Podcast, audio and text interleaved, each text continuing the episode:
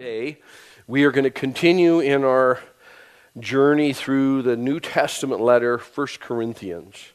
This particular letter is, uh, was written with the audience in mind of the city of Corinth, but it wasn't preserved for them exclusively. It was prepared and preserved for you and me as well. Um, that's why we have it in the, in the the canon of Scripture from Genesis to Revelation. We have this letter. It was written to uh, a, a, group of people that their culture was really messed up.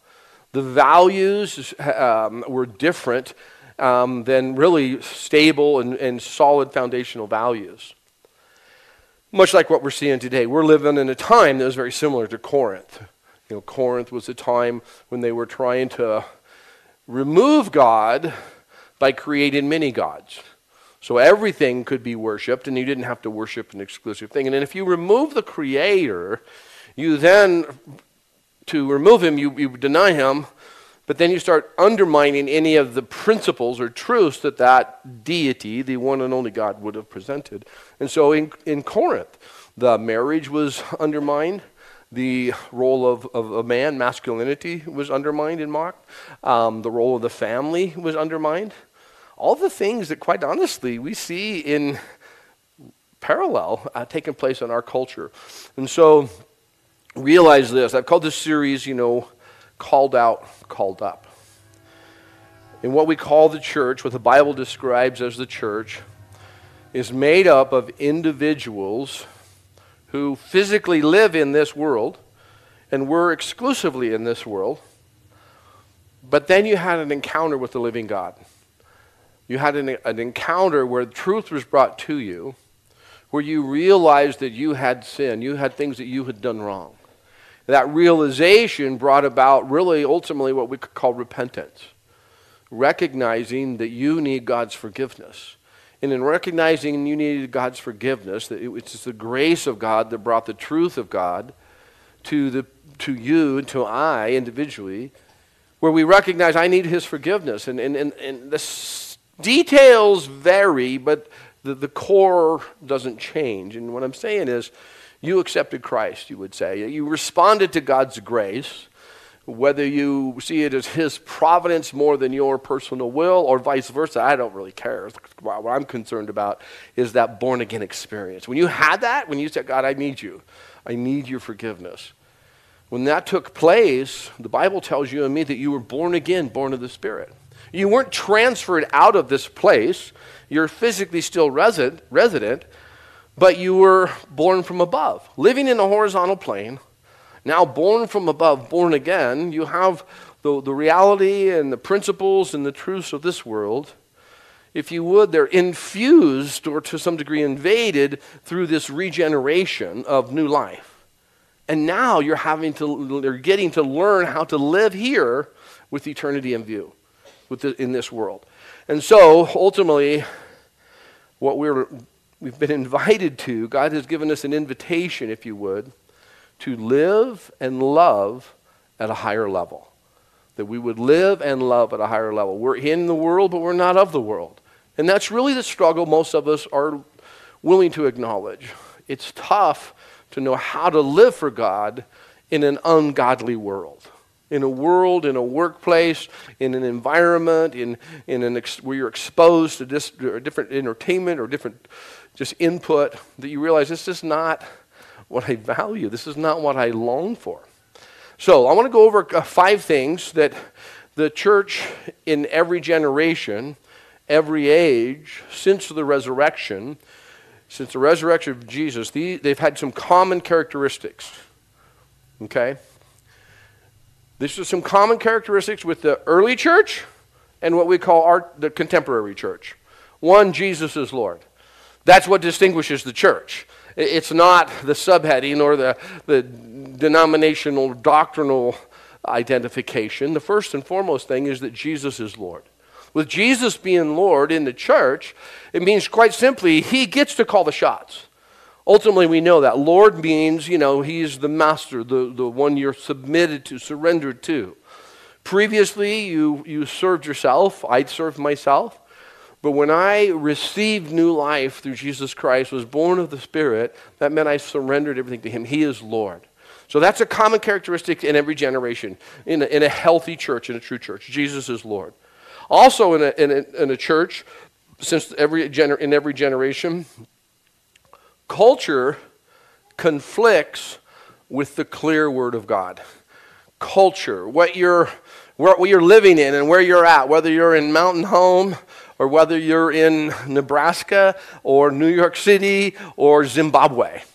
Culture will conflict with the clear word of God. We've got to recognize that. That's why when we read through Scripture, like even this letter to the Corinthians, we can understand, in a sense, we can relate to what it's addressing because it's addressing conflict in culture. So, you know, when, when God brings His word to his people and, and, and raises them, if you would, brings them to a born again relationship, the way they're going to live now is going to it's going to be in conflict because they're going to live according to the word.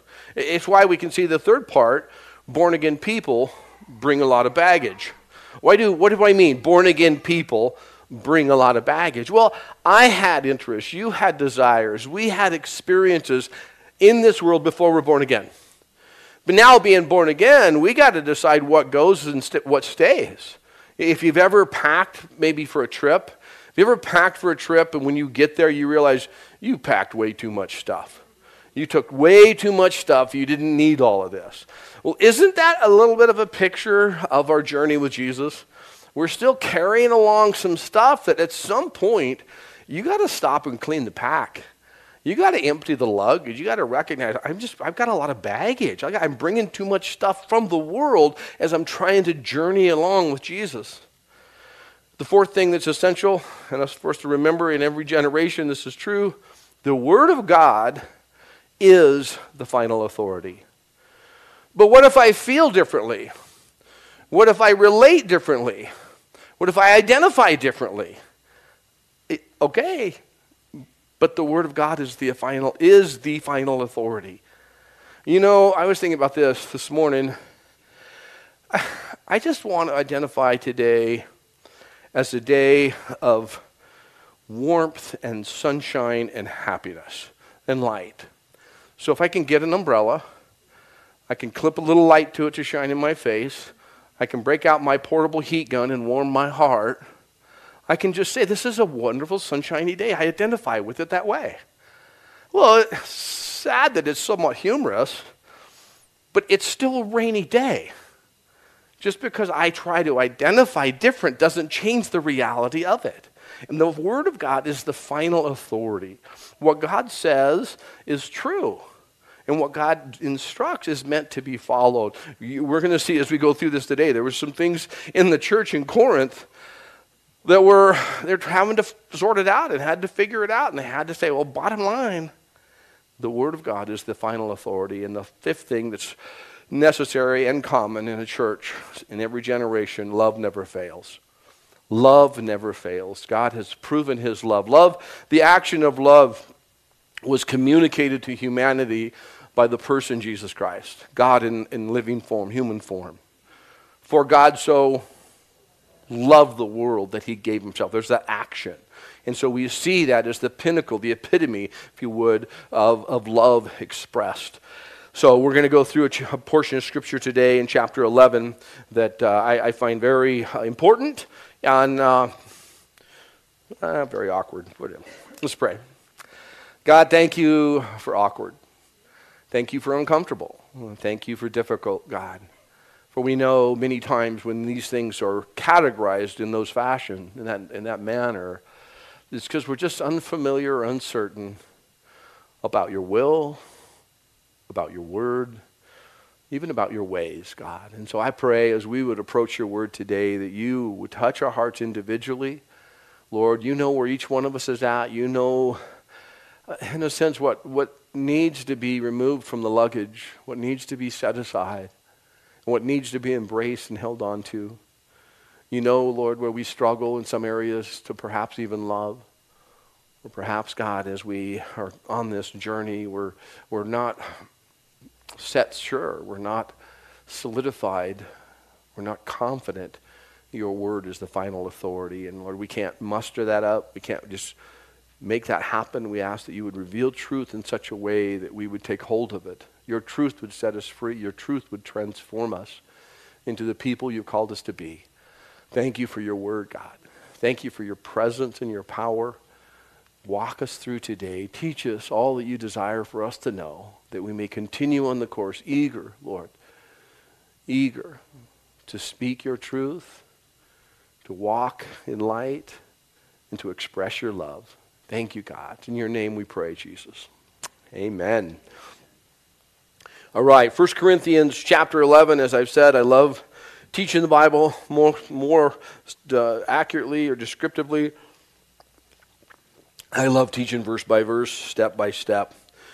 Partly, it keeps me in check as a, as a leader. I don't get to cherry pick, grab the favorite passages, teach a little love, teach on forgiveness, teach on money, do all these kind of things, just kind of selectively cruise through what's maybe preferred. I get to, we get to go through every passage and work through it. So we're on a passage today that I find very interesting, and I think it's important that we, we see it. We're going to start into it. I'm going to give you a little outline for it as we move along. But in chapter 11 of 1 Corinthians, beginning in verse 1, we have the Apostle Paul as the instrument by which the Word of God is coming forth. We err if we put too much emphasis upon the instrument it's, we can also err if we ignore the instrument.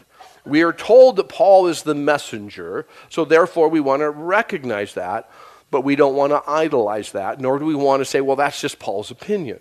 It's the Word of God. And so Paul says, imitate me just as I also imitate Christ. Literally, what he is conveying to you and me is follow my example as I follow the Lord. So, as he's following the Lord, he's aware that other people are aware of how he's living. And it's a very important thing for you and I to, to recognize that there's times when you know, people are, are observing and following you, and you don't even know it sometimes. They're, they're looking from a distance or learning you know, from a ways off. But he's saying just imitate. It speaks of the word mimic. You know, do what I do as I follow the Lord. And I would encourage you, let that kind of soak in and recognize in your own life. There may be times you don't want to do it for yourself. Agreed? I know that about me. There's times that I don't, I'm, I'm, I'm a typical male. There's moments where I'm self destructive. I'll self sabotage. I just know that. I, I'll just do dumb things. And I know that about myself. I was in worse shape when I didn't identify that. But now that I realize I won't necessarily do the best thing for me, but I will when I consider my wife and family. I will when I consider the friends and brothers and sisters in Christ. It starts keeping me in my, my perspective, in, in, a, in a better, a more clear perspective, if you would. So I want to encourage you, just allow that to be something that just soaks in you. Follow, be an example that others could follow because people are looking for someone to follow right now. They're wanting to see the power of God, the truth of the gospel, the reality of a living relationship with the living God manifested in their workplace. They want to see it in their school. They want to see it wherever they are. They want to see a real version of what they call religion. They, they, they, don't, they actually don't even want religion. They just want to see something legit and real. So, imitate as I follow the Lord, he says. In verse 2, he says, Now I praise you, brethren that you remember me in all things and keep the tra- traditions just as I deliver them to you. The word I'd key on here, first of all, we see that he's, he's commending them for following instruction. He's acknowledging that they received what he brought to them, and he kept the, or they kept the traditions. Traditions there, you want to see that those were practices learned from following the Lord. These were practices that were handed off by the apostles and the church, uh, Paul. Now, we do know that the traditions of men can be a challenge, right? Because what are the traditions of men? It's things that are just handed off. And someone might, someone might say, well, why do we always do it that way? We always have. And then guess what? You now have traditions of men furthered just out of historical preference. Jesus actually kind of got up in the face, the grill a little bit of the Pharisees because they were promoting and presenting the traditions of men at the expense of the Word of God. In other words, the traditions were more important than the actual Word of God. And so you want to be careful. What Paul is speaking of here, he's like, you guys held on to these, these things that we shared with you, with the things from the apostles. I believe it's, excuse me, I believe it's things related to the following context that we'll look into how the home was to be in a Christian family, how the interaction in the gatherings was to be in a Christian fellowship. And they, they were learning these things because you realize they come out of a culture that was very immoral, very unethical, it was very sensual. And so here they're trying to learn how to live and love at a higher level, and they're, they're, they're having to learn as they go. And Paul says, I commend you. I thank you for that. It's good to remember and practice what you've been taught. It's good for you, and it's encouraging for a leader. If you're a leader, you know what I'm talking about. If it's in the home and you're teaching your kids and they don't do what you taught them to do, you don't go, well, it was a good day. They didn't do anything I said, but I feel good about it. You know, it can be a challenge, but it's good to, to put into practice what you learn. Now, we're moving now into this next section, beginning in verse 3. This section of Scripture, like most passages, it requires a, a, a contextual understanding. What I mean is, we need to first see the overall and then keep that in mind as we look into the individual principles. Um, problems arise when we take words or sentences out of context and then build our opinion, or, our, or we, we do this dissection apart from the overall view. Get so focused on, oh, well, this right here. I think you have experienced it, I presume. I know I have. There's been more than once that I as a young Christian, looked at one portion and used that as a motivational sentence, and because it's super motivational because it's got a address in it. You know what I'm saying? I can do all things through Christ who strengthens me. It's like, well, you need to know the context for that, correct? There's all these passages that are sometimes, I call them bumper sticker passages. They look good on a bumper sticker, you know, and they do convey a principle concisely. But you want to see the context. You got to see how it all sits together. I believe there's also in this portion there a cultural consideration at the heart of the instructions that follow in this passage. We want to realize that something's been laid out and things have been conveyed in these first 11 chapters, and we want to let them also kind of influence how we process this chapter. Specifically, we could t- consider 1 Corinthians chapter 9 verse 19. For though I am free from all men, I have made myself a servant to all that I might win the more. Paul had this mindset. He conveyed it coming through this to this, this, this letter. He was concerned for the soul of individuals. He was not so wrapped up in the temporal as the eternal. He wanted to have eternity, he chose to have eternity in view. So some of the motivation, some of the goals, some of the drives that people had, he, he, he didn't embrace necessarily. Because he said, you know, I, I want to, my, my goal is that I would, I would be a servant that, that I might be able to present the gospel. He goes on to say in that same chapter, chapter 9, verse 22, to the weak I became as weak that I might win the weak. I have become all things to all men that I might by all means save some. He realized his influence, his presence, his interaction was an avenue by which the truth of the gospel could come to people. And so, realizing that, he said, I, I, I can't, I don't want to put an emphasis on this or that when it actually would undermine or hurt this person here. So, that being the backdrop, let's read verses 3 to 16 and catch the context, and then we'll walk through a verse at a time. Let me lube the pipe here.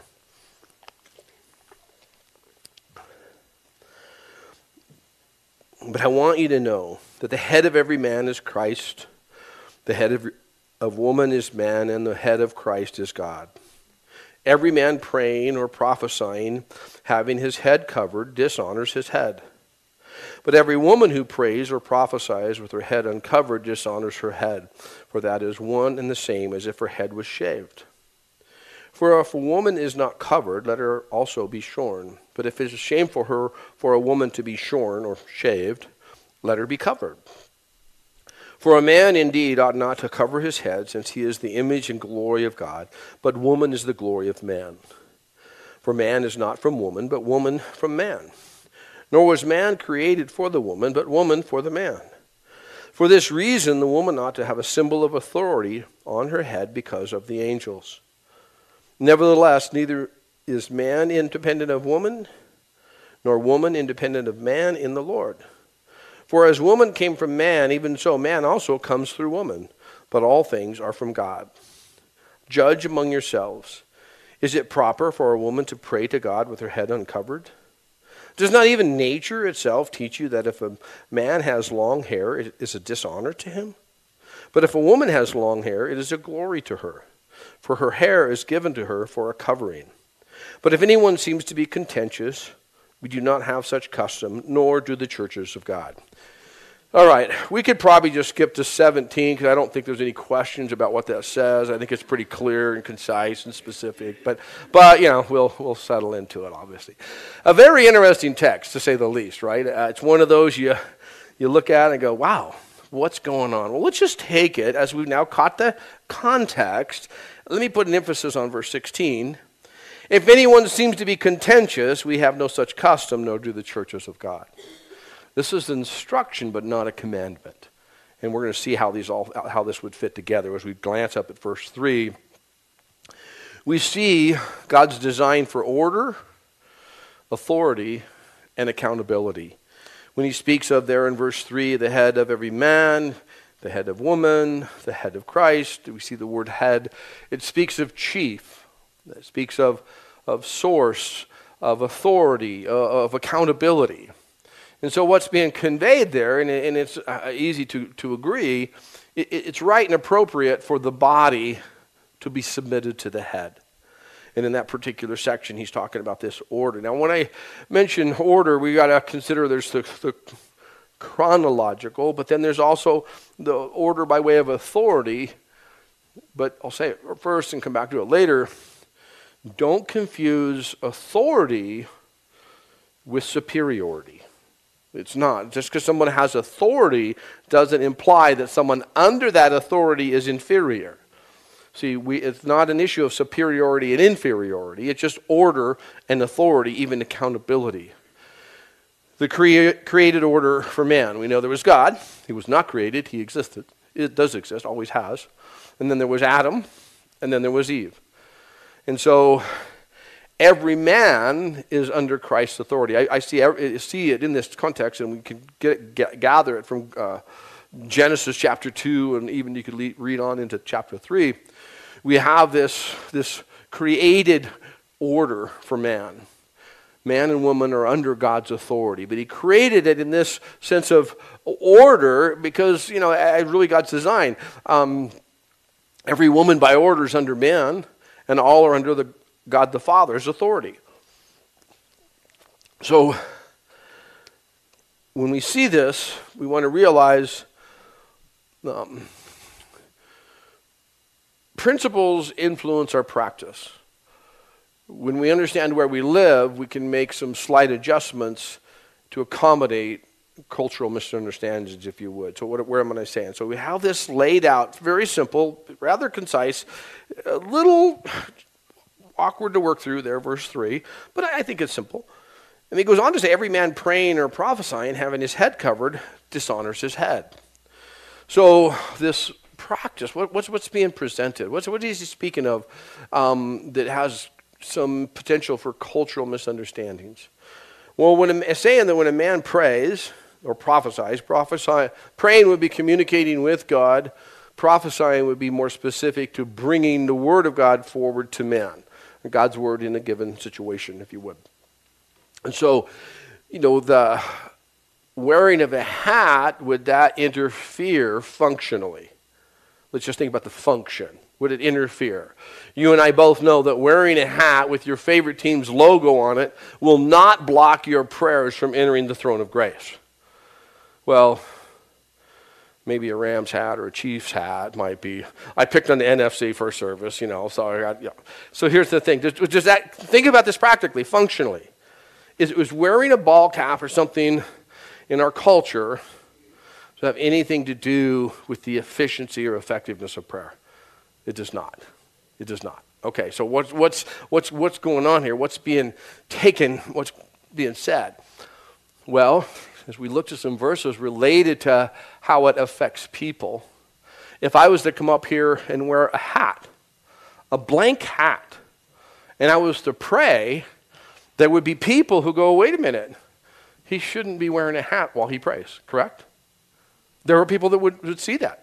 And, and so would I then say, you need to study your Bible more? You need to know the Bible better? Or do I take off my hat? You just take off your hat. You just don't make a big deal about issues that are not a big deal. Now, why I'm presenting to you is like, you know, he's saying here in that culture, it was an issue. It was a big issue. Head coverings, you know, they represented being under authority. So if you're under someone's authority, then you taking that head covering off, especially for women, represented defiance. He moves from men to women, and he got to use. Say, if a man in, in that culture his head's covered, he dishonors his head. And if a woman who prays without her head covered, you know, it's one and the same as if she had shaved her head. I want you to take note in verse 5 and 6 that the women did pray and they did prophesy. Because I believe we can look back, just even say limit it to 100 years in Western civilization, or we could even narrow it down to American um, Christian history. And there was a p- time, a season of uh, an overbearing, a strong male chauvinism, uh, a misunderstanding of Scripture, where men believed they they wrongfully they they didn't read the scripture accurately and they believed that they were the ones to rule with authority. That part was true. But they were to rule in love in submission to one another and what practically happened is there became this overbearing emphasis that the man makes all the decisions and the woman's supposed to just submit and the end result or per- perception oftentimes women felt they couldn't speak up and the man wouldn't shut up and so you end up with this problem. There's just this overbearingness. But it wasn't God's design. It's not his design for order. You know, women, we know, were a part of the early church, an active part, a vibrant part of the early church, and continue to be. But how do we, you know, how do we apply it currently, contemporarily? Let me say one more thing about male chauvinism. Male chauvinism will be there whenever there's males there. Okay? Oh, you got to be kidding me. No, it's just, na- it's just our, our nature. It's just reality. It should be, you know, under submission. It should be given to God and then erased, eradicated, if you would. But we're foolish to say well, our tendency is not this way or that way. It's a part of misunderstanding leadership and how to lead. It's easier to rule with an iron fist than a soft heart because a soft heart is hard to figure out how to do things firmly, and so it goes. Anyway, let's take a look at this. When you consider these women, they did prophesy, they did pray. Now, culturally, it does not represent the same thing in Western culture that it does in many Eastern cultures. To wear a hat here is more fashion and a little bit of function. So Kim didn't sit in first service, so I talked about her. So you guys can have to check that. I can't talk about her because she's sitting here this time. But nonetheless, okay, I'll talk about her. She's got way too many hats. Some of you know that. And we got hats on the wall, we got hats on the bed, we have a cat in the hat, probably. I don't know. I, it's like we got all these hats. And so, you know, when she wears a hat, how much does it have to do with authority? I can tell you, I know her pretty well. Nothing. It's got everything to do with fashion and function. It means nothing. Now, she goes with me. We've traveled together. We've went to India. In India, in Eastern culture, she wears a covering over her head when she prays. She wears Eastern clothing that is appropriate for the culture because it's that culture. So she covers her head. Now, there is a covering that's it's more symbolic of authority. Do you see what I'm saying? It's not an issue of superior or inferior. Got, we I hope we can keep that in the forefront. man and woman are equal before God. Uh, Galatians 3 28, there's neither Jew nor Gentile, there's neither slave nor free, there's neither man nor woman. We're all one in Christ. So that's very clear. But order and authority is relevant. And to cover your head in many Eastern cultures is, is an expression of submission.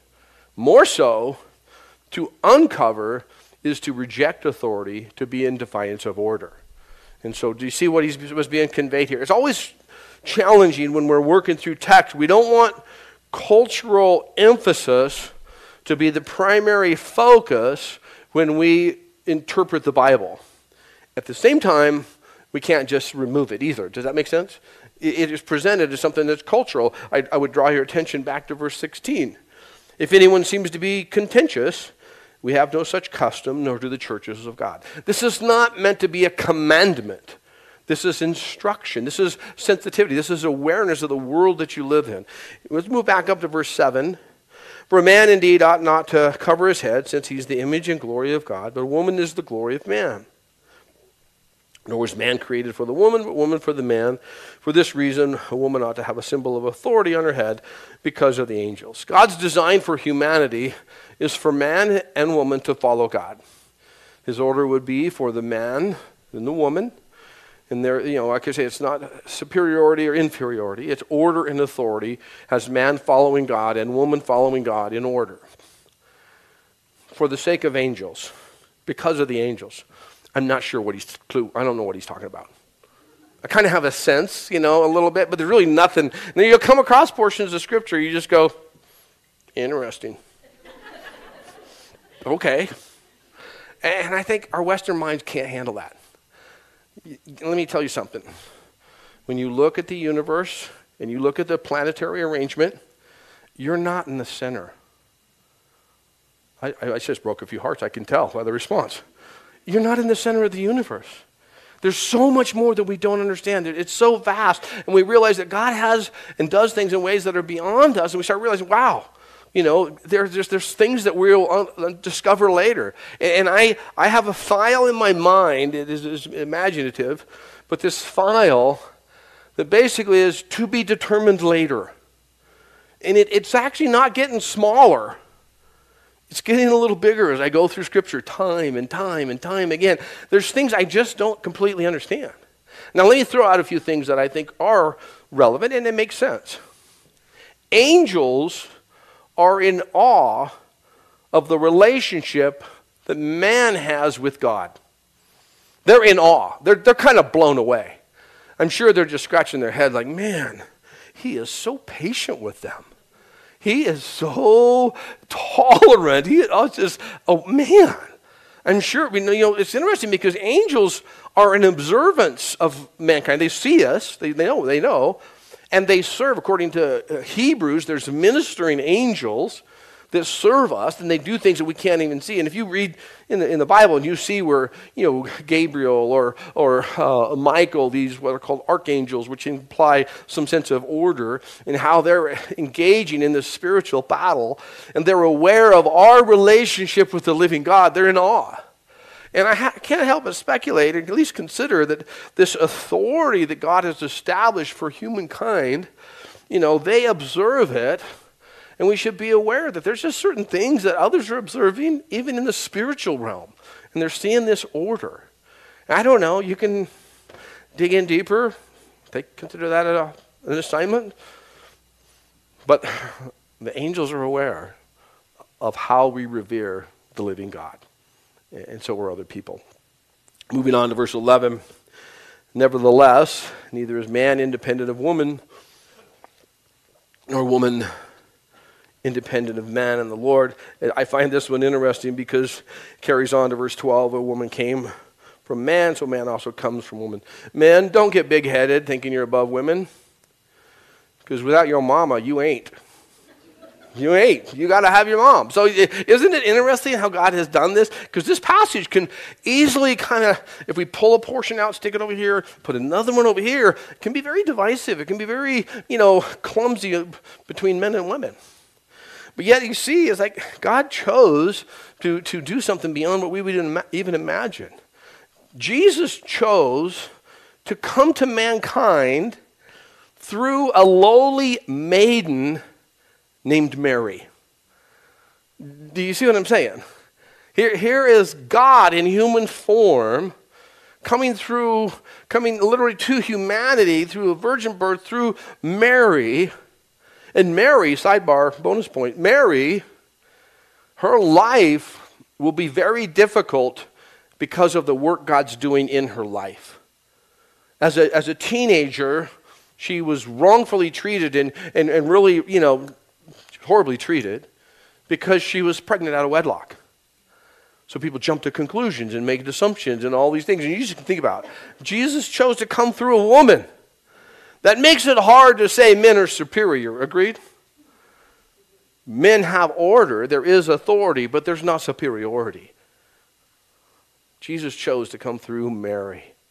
Verse 13 Judge among yourselves. Is it proper for a woman to pray to God with her head uncovered? Well, judge, weigh it out for yourselves. Here's the way I would say you could work through this in a very practical way. What is the reaction when a woman prays with her head uncovered? Very practical. You're in a small group. Maybe it's a mixed group, men and women. And a woman prays without a head covering in your small group, at a focus group or a group here or whatever. What's the reaction? That's the same reaction. There is no reaction. There's nothing because it's not a cultural issue to us. It's not a thing. Now, that same group, as I've said, you know, being in India, where your, your congregational meetings uh, in many places, most places I've been, are um, they're separated by gender, and, and they have different engagement by gender. May I make a note here? Brace yourself. There's only a man and a woman. That's the only gender options you have if you believe the Word of God to be the final authority. And I know it's odd that I have to say that, knowing that even that statement can get me canceled in some corners. It's really weird, but it's important. There's a man and there's a woman, and when a woman says she's praying in a group in, say, a, a Muslim country or perhaps a uh, you know area where we're at there in India, the reaction is going to be different if she doesn't cover the head. So there, cover the head. Here, don't make a big deal about it. Judge for yourselves. Weigh it out. Which, what's going to happen? We should have enough, enough sensitivity by way of love and cultural awareness to know where we're at. Judge for yourselves. He goes on to say in verse 14 Does not even nature itself teach that if a man has long hair, it's a dishonor to him? Once again, there's generally a visual distinction between man and woman in years gone by. But actually, even in the Corinthian culture, there was a lot of, we'll just say, cross dressing and a lot of oddity. But he's saying basically there's usually a visual distinction between a man and a woman. Is it wrong for a man to have long hair? I don't have any idea why anybody would want a man bun, but somebody seemed to like, it. I don't know.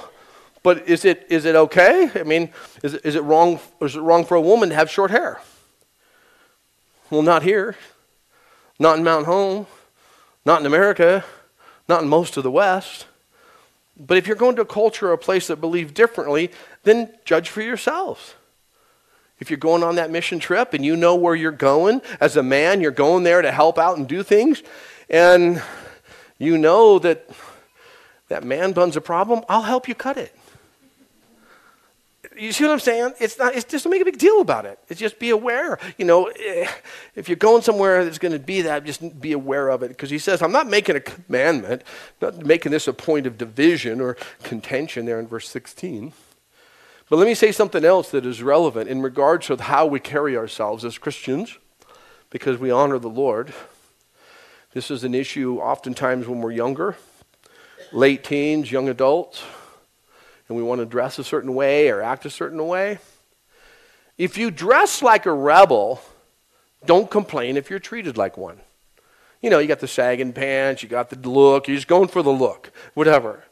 And you, you know, walk in the street and you get pulled over, someone walks up, they, they, you know, start, you think they're hassling you? You present an image or association. Don't whine about it when someone treats you according to your presentation. Does that make sense? Because I hear people, and there's a lot of this pushing. There's this whole thing like, oh, they treated me different because I dressed different. Well, you look like a weirdo.